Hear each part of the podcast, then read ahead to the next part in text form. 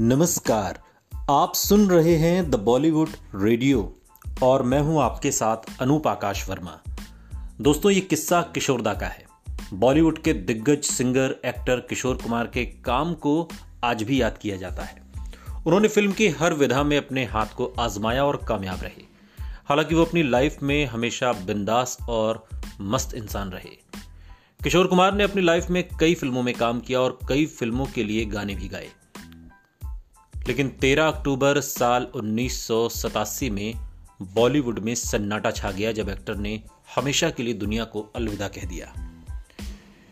आज हम आपको इस पॉडकास्ट में किशोर कुमार के कुछ दिलचस्प किस्सों से आपको रूबरू कराएँगे।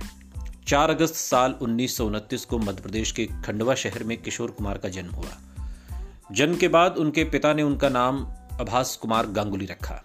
लेकिन फिल्मी दुनिया में आने के बाद वो आभास कुमार से किशोर कुमार बन गए।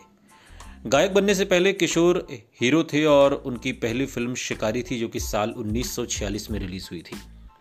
इसके बाद वो गाना गाने लगी और गीत संगीत की दुनिया में आए। उन्होंने पहली बार साल 1948 में देवानंद की फ़िल्म जिद्दी में गाने गाए। किशोर कुमार दिल के भोले थे और उनको अपने शहर से बहुत लगाव था। वो कभी भी सार्वजनिक मंच पर या किसी समारोह में जाते थे तो गर्व के साथ अपने शहर खंडवा का नाम लेते थे। किशोरदा कहते थे कि खंडवा मेरे लिए स्वर्ग है। साल उन्नीस सौ सतासी में किशोर कुमार ने फिल्मी दुनिया और इस को छोड़कर, जो गीत, संगीत और फ़िल्मों से जुड़ी उनकी ज़िंदगी थी, खंडवा लौटने का फैसला किया। लेकिन किसी को क्या मालूम था कि वो खंडवा नहीं लौट रहे, बल्कि दुनिया ही छोड़ रहे हैं। तेरह अक्टूबर साल उन्नीस सौ सतासी को दिल का दौरा पड़ा और वो दुनिया से रुखसत हो गए एक इंटरव्यू के दौरान किशोर कुमार के बेटे अमित कुमार बताते हैं कि एक बार जब उनकी फ़िल्म की शूटिंग खत्म हुई और यूनिट के लोग उनसे पैसे मांगने आए तो किशोरदा बोले, ये इतना ज़्यादा कैसे हो गया? इतना तो होना नहीं चाहिए। ये समझता क्या है अपने आप को? डायरेक्टर? ऐसा तो नहीं होगा।